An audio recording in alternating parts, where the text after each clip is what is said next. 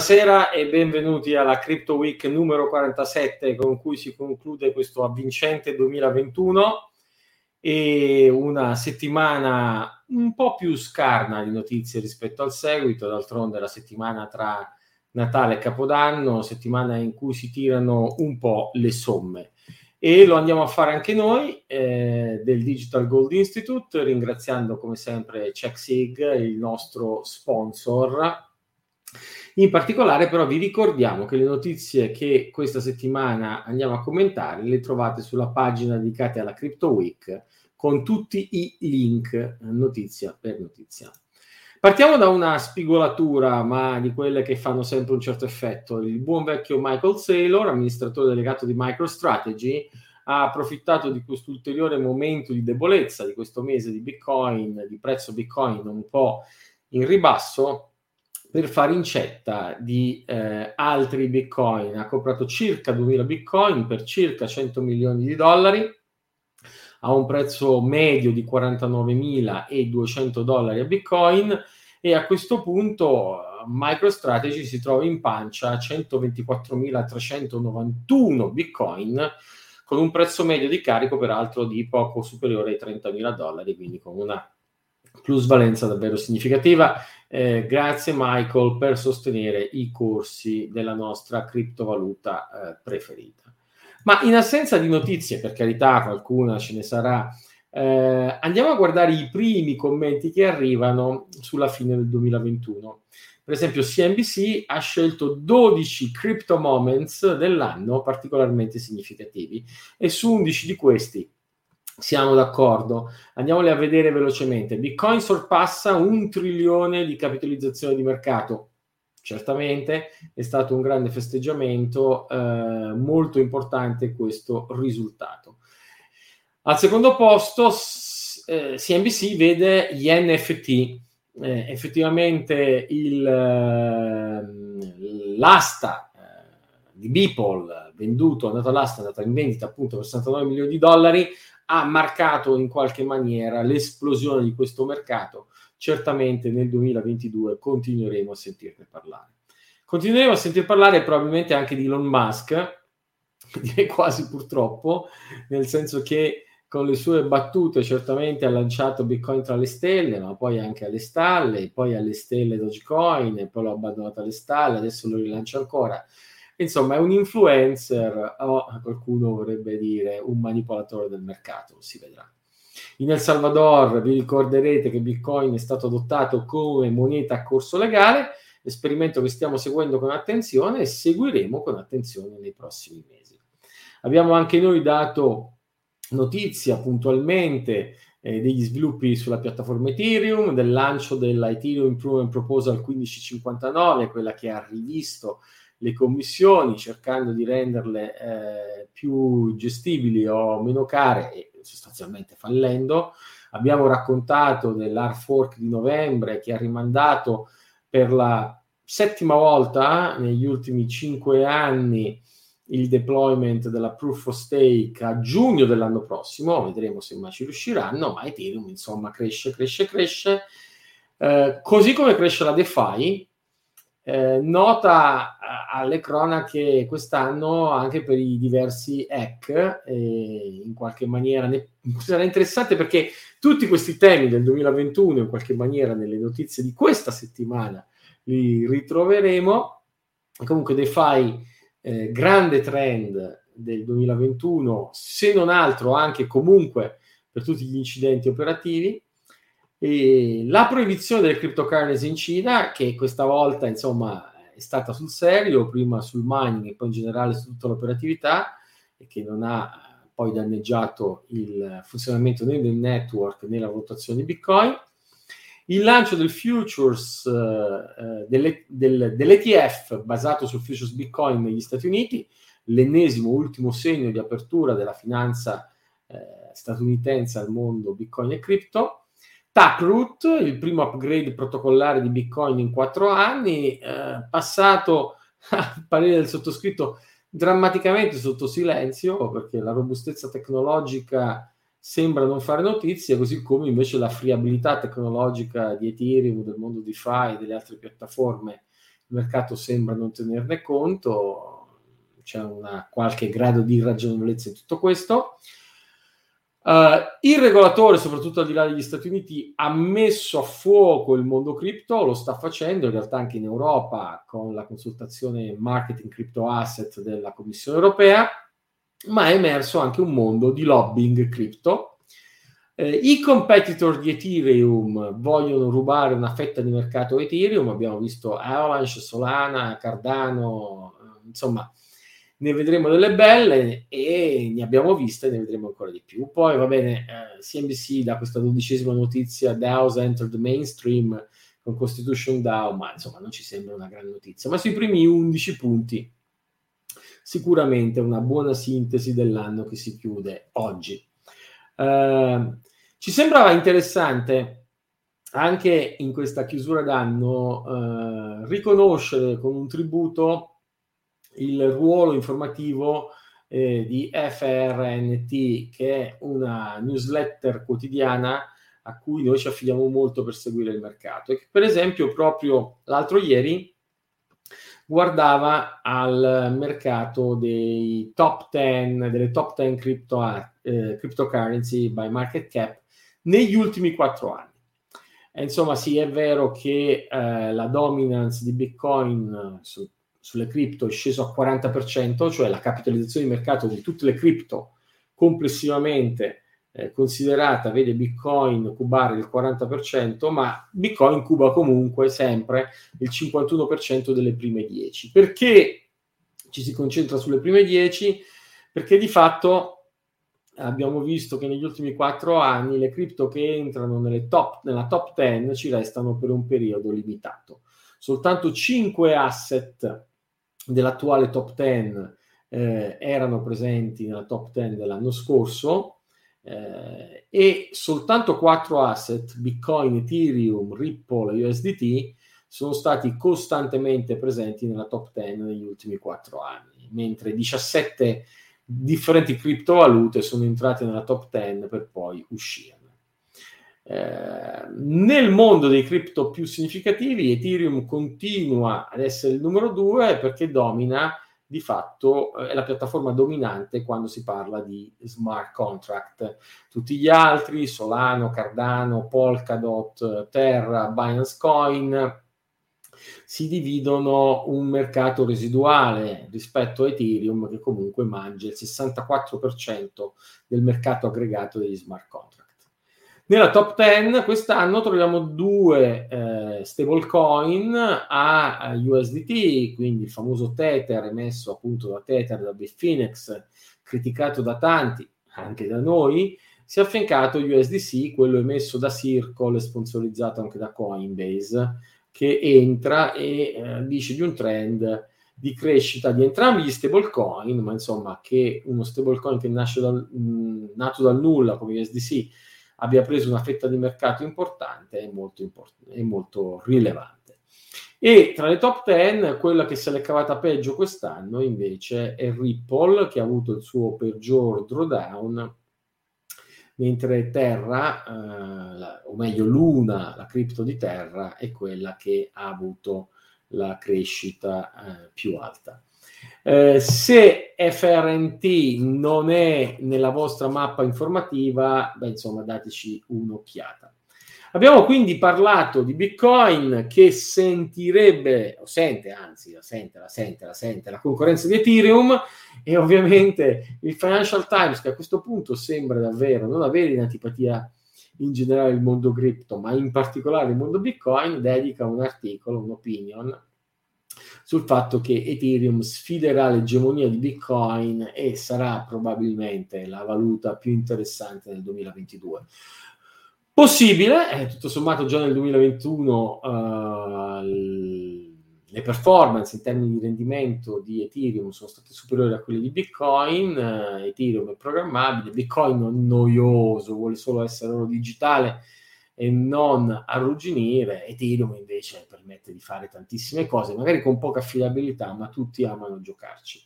Peccato che Ethereum veda già la concorrenza di altri, tanto che l'amministratore delegato di Pantera Capital, uno dei principali venture capital che si muove in ambito cripto, dice appunto che invece è Terra eh, la eh, piattaforma crescente e che è la più promettente per l'anno prossimo. Quindi uno dei concorrenti di Ethereum. Insomma, Ethereum dovrebbe rubare lo scettro a Bitcoin, ma c'è già chi si appresta a rubare lo scettro a Ethereum. Eh, secondo Dan Moraid, amministratore legato di Pantera Capital, sarà Terra, ma perché non Cardano? Cardano che, come tutte queste cripto talmente decentralizzate da avere un amministratore delegato, no? Il fondatore di Cardano, Charles Hawkinson, parla dei piani del 2022 per Cardano. Eh, nessuno potrebbe mai fare questo per Bitcoin, invece per Ethereum lo fa eh, Vitalik Buterin, per Cardano lo fa Charles Hawkinson, peraltro eh, uno dei fondatori di Ethereum, andato via poi da Ethereum, nel tentare di fare questa alternativa. Un'altra piattaforma che eh, eh, minaccia un po' il ruolo di Ethereum è Polygon. Eh, Polygon però questa settimana fa notizia perché eh, fissa una vulnerabilità che aveva messo a rischio 24 miliardi di dollari del suo token Matic. E sì, cioè sostanzialmente c'era un buco nel codice che avrebbe permesso a un attaccante di rubare il 99% dei token di Polygon, cioè Matic. Questa critical Polygon bag eh, è stata fissata grazie al report di quelli che vengono definiti white hat hacker, cioè gli hacker buoni che in cambio di una ricompensa, invece di attaccare una piattaforma, semplicemente espongono la bug. Comunque nel tentativo di fissare qualcuno se ne è accorto ed è riuscito a impossessarsi di circa 2 milioni di dollari. Poco male, Polygon ha detto che il costo di questo furto lo digerirà lei. E siccome voi siete lettori che meritano il meglio, poi l'account, la, la, la narrativa, il racconto di che cosa è successo, non, eh, non fatevela sintetizzare dal sarcastico a Metrano, ma andatevela a leggere proprio sul blog di Polygon che vi racconterà tutto ciò che c'è da sapere a riguardo del nuovo network upgrade che appunto fissava questa bug. Perché come sempre vi ricordo eh, la Crypto Week è una rassegna stampa le cui notizie, eh, i cui link alle notizie li trovate sul sito del Digital Gold Institute. Uh, perché tutte queste piattaforme crescono? Crescono per la DeFi, di cui abbiamo parlato lungamente eh, quest'anno, ma crescono appunto per gli NFT. E allora leggiamo su The Block che il, i volumi scambiati in termini di NFT quest'anno hanno superato i 13 miliardi di dollari. Lo deve raccontare anche il Wall Street Journal, che dice è stato un anno pazzo nel mondo cripto ma soprattutto è stato un mondo pazzo, un anno pazzo per il lancio uh, sulla Luna di questi NFT. Uh, eh, è interessante perché ad avviso del sottoscritto gli NFT sono un po' uh, l'equivalente, no? gli NFT nel 2021 sono l'equivalente delle ICO nel 2017 una roba che tutti volevano, bisognava assolutamente fare, che l'anno dopo poi si sarebbero affievolite e poi sarebbero state archiviate come delle truffe. Eh, vedremo perché mentre le ICO avevano comunque l'antipatia di questi imprenditori che raccoglievano soldi per le loro iniziative, qui è molto bello perché l'NFT è arte, quindi avrebbe a che fare con l'arte, ma insomma vedremo come evolverà l'anno prossimo, eh, se sarà un trend che continua a crescere o un trend destinato a sgonfiarsi e ridimensionarsi. Ridimensionarsi perché? Perché alla fine chi eh, conosce un po' il mondo del gaming online sa che gli NFT sono da sempre presenti in qualunque gioco, in tanti, giochi, in tante piattaforme di gaming, no? in tanti giochi to cure, sono quei coin, eh, quei token con cui potete comprarvi le armi, i vestiti, i trucchi, gli strumenti, Uh, e quindi ecco che il gaming da sempre vede token paramonetari e NFT, non fungible token, che possono essere usati in questi metaversi. Uh, gli NFT cripto sono un po' in qualche maniera il, l'equivalente appunto delle armi, dei trucchi che si potevano comprare sulle piattaforme di gaming, tranne che sono comprate su piattaforme di decentralized finance, quindi come se fossero degli investimenti artistici. Vabbè, vedremo se è il gaming che esploderà verso la DeFi e gli NFT o DeFi e NFT ritorneranno all'interno di piattaforme di gaming, cioè si capirà che sono poco più di giochi. Uh, Binance, eravamo quasi contenti questa settimana di poter dare una buona notizia che era autorizzata a continuare le sue operation in Ontario dopo un chiarimento con i regolatori canadesi, eh, ma Mm, non abbiamo fatto in tempo a rallegrarci l'altro ieri che eh, ieri invece il regolatore canadese, eh, l'Ontario Securities, ha chiarito sbattendo la porta in faccia a Binance che non è affatto vero che possa continuare a operare in Ontario. E anzi quindi se volete andarvi a leggere guardate la press release rilasciata proprio ieri con cui il regolatore chiarisce che Binance is not registered in Ontario in generale i regolatori sono stati protagonisti di questo 2021. Il commissario Esther Pierce, eh, che lavora per la SEC, la con, l'equivalente americano della Consob, ma Esther Pierce è tra i commissari della SEC quella più simpatica al mondo Bitcoin, chiarisce in una intervista che ehm, il mondo cripto non ha bisogno di un crypto regulator, cioè non ha bisogno di un regolatore dedicato al mondo cripto. E di nuovo c'è una grande sintonia eh, con Madame Esther Pierce, perché, per esempio il sottoscritto ha sempre detto che l'esigenza di un nuovo quadro regolamentare non si capisce proprio da dove derivi se non da una confusione intellettuale. D'altronde gli americani tutto sommato si lamentano, ma se la passano bene, se la passano alla grande, direi. Pensate che hanno senatori come la senatrice Loomis che eh, non solo si dichiarano eh, bitcoiner e dichiarano di avere crypto asset e di voler aiutare questo ecosistema, ma poi per dire trovate il, senato, il, il membro della, del congresso Tom Emmer che questa settimana, anzi ieri proprio, twitta mh, entrando nel tecnico e dice nonostante eh, il ban in Cina del mondo del mining, quindi l'arresto brusco che il mining ha avuto in Cina, il network è rimasto affidabile e questa tecnologia è capace di fare molto se noi glielo concederemo di fare. Quindi, insomma, aperture a go-go non solo dal mondo della finanza, ma anche dal mondo della politica verso eh, l'universo cripto negli Stati Uniti. E anche spostandosi in Sud America, dove le cose sono un po' più confuse, certo c'è un El Salvador che rende Bitcoin moneta digitale, e c'è un Messico, certamente un po' più conservatore come approccio, che invece dichiara che nel 2024 avrà la sua valuta eh, digitale, il suo contante digitale di banca centrale. Eh, se lo facesse sarebbe di fatto la seconda, il secondo paese dopo la Cina ad avere qualcosa di operativo e lo riporta per la sua rilevanza, riporta questa notizia anche il Wall Street Journal. La gara però è tesa perché addirittura la banca centrale svizzera eh, ha dichiarato, eh, e questa notizia è stata aggiornata proprio ieri dopo essere stata annunciata a novembre, ha dichiarato che eh, è solo una decisione politica serve solo una decisione politica, ma loro sono pronti, eh, la Banca Centrale Svizzera, ad avere una Central Bank Digital Currency Wholesale, come si dice in gergo, cioè riservata non ai cittadini, ma alle, mh, all'ingrosso, quindi per gli attori industriali, eh, finanziari, istituzionali, insomma per le legal entity, che comunque sarebbe una sperimentazione interessante. Vedremo che cosa succederà in questa gara tra Svizzero e Messico.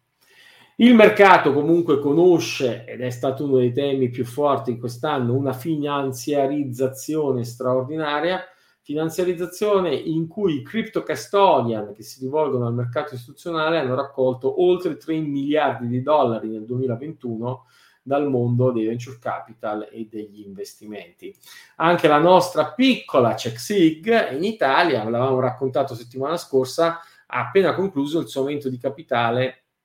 per un milione e mezzo di euro che la porta a una valutazione post money, come si dice in gergo, di un'azienda che vale 20 milioni di euro. Eh, una crescita di quattro volte rispetto alla valutazione sul mercato di 5 milioni di euro dell'ottobre 2019. Certo, i numeri italiani e europei sono ancora piccolini, insomma, eh, eh, mancano almeno un paio di zeri, ma siamo piccoli siamo, come diceva qualcuno, noi siamo piccoli ma cresceremo e allora sì che la vedremo. E il 2022 sarà un anno interessante da questo punto di vista. Guardando al giardino domestico, eh, per un regolatore italiano e europeo un po' timido, per fortuna però ci sono dei policy maker, anche noi abbiamo le nostre Esther Pierce o il nostro senatore Lomming, in questo caso abbiamo la senatrice Elena Botto, che presenta un ordine del giorno sulle criptovalute mh, che va veramente nella direzione giusta. Eh, è stato votato dal governo che quindi si è impegnato a dar seguito, eh, a dare attuazione con una parte dispositiva alla, all'ordine del giorno presentato dalla senatrice, la quale eh, tocca tutti i punti giusti, eh, per esempio rimuove l'obbligo di dichiarazione del modello RW per chi possegga meno di 15.000 euro, eh, propone di adottare per eh, la tassa sul capital gain delle criptovalute gli stessi criteri che si applicano per esempio a metalli preziosi, cioè se trovate una moneta d'oro in un cassetto che posse, era, apparteneva alla vostra nonna e non sapete il prezzo di carico, si considera che il 25% del valore di mercato di quella moneta d'oro sia il capital gain e quindi il capital gain si paga sul 25%, quindi sarebbe il 26% del 25%. Um, ehm, confermerebbe eh, l'esenzione al capital gain al di sotto dei 51.645 euro nel corso dell'anno, eh, rimuoverebbe eh, dalla normativa delle valute il concetto di prelievo che nel mondo cripto non ha senso perché se io sposto dei bitcoin da me a me stesso cosa che posso essere costretto a fare per esempio tecnicamente tecnologicamente quando faccio una transazione quello non può evidentemente essere un evento che ha una valenza fiscale confermerebbe che non c'è eh, ragione di pagare l'IVAFE eh, sui bitcoin che vengono dichiarati nel modello RW. Insomma, fa piacere vedere eh, nel mondo politico italiano tutto sommato una lettura lungimirante, attenta, intelligente del fenomeno cripto. Eh, saremo i primi a collaborare ed eventualmente anche ad applaudire quando ci sia una parte attuativa, dispositiva che dia seguito a questi orientamenti accolti dall'attuale governo. Per la sintesi del 2022 eh, vi ricordo che ci vediamo il 19 gennaio per la presentazione del report trimestrale del Digital Gold Institute, ma se non resistete fino al 19 eh, gennaio andate a guardare sul sito di Milano Finanza, il link lo trovate come sempre sulla pagina della Crypto Week del 31 dicembre, andatevi a guardare l'Outlook 2022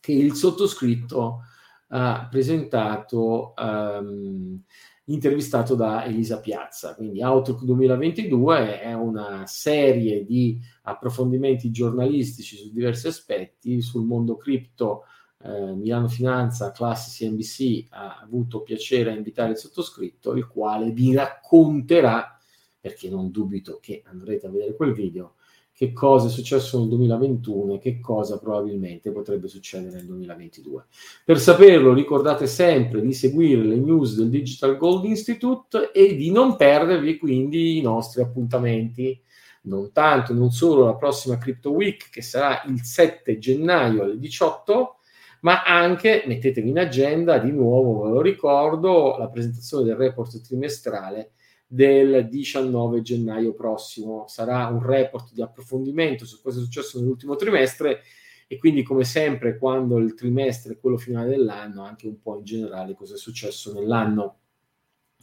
Poi i più previdenti avranno piacere a mettersi in agenda anche evidentemente la, um, come si dice, la, il nuovo workshop che andiamo a preparare, eh, previsto per il marzo 2022, due giornate di formazione sui temi Bitcoin e blockchain del Digital Gold Institute. Mi raccomando, se vi iscrivete per tempo, pagate delle tariffe, come si dice, early bird mentre le tariffe late commerce sono un po' più salate.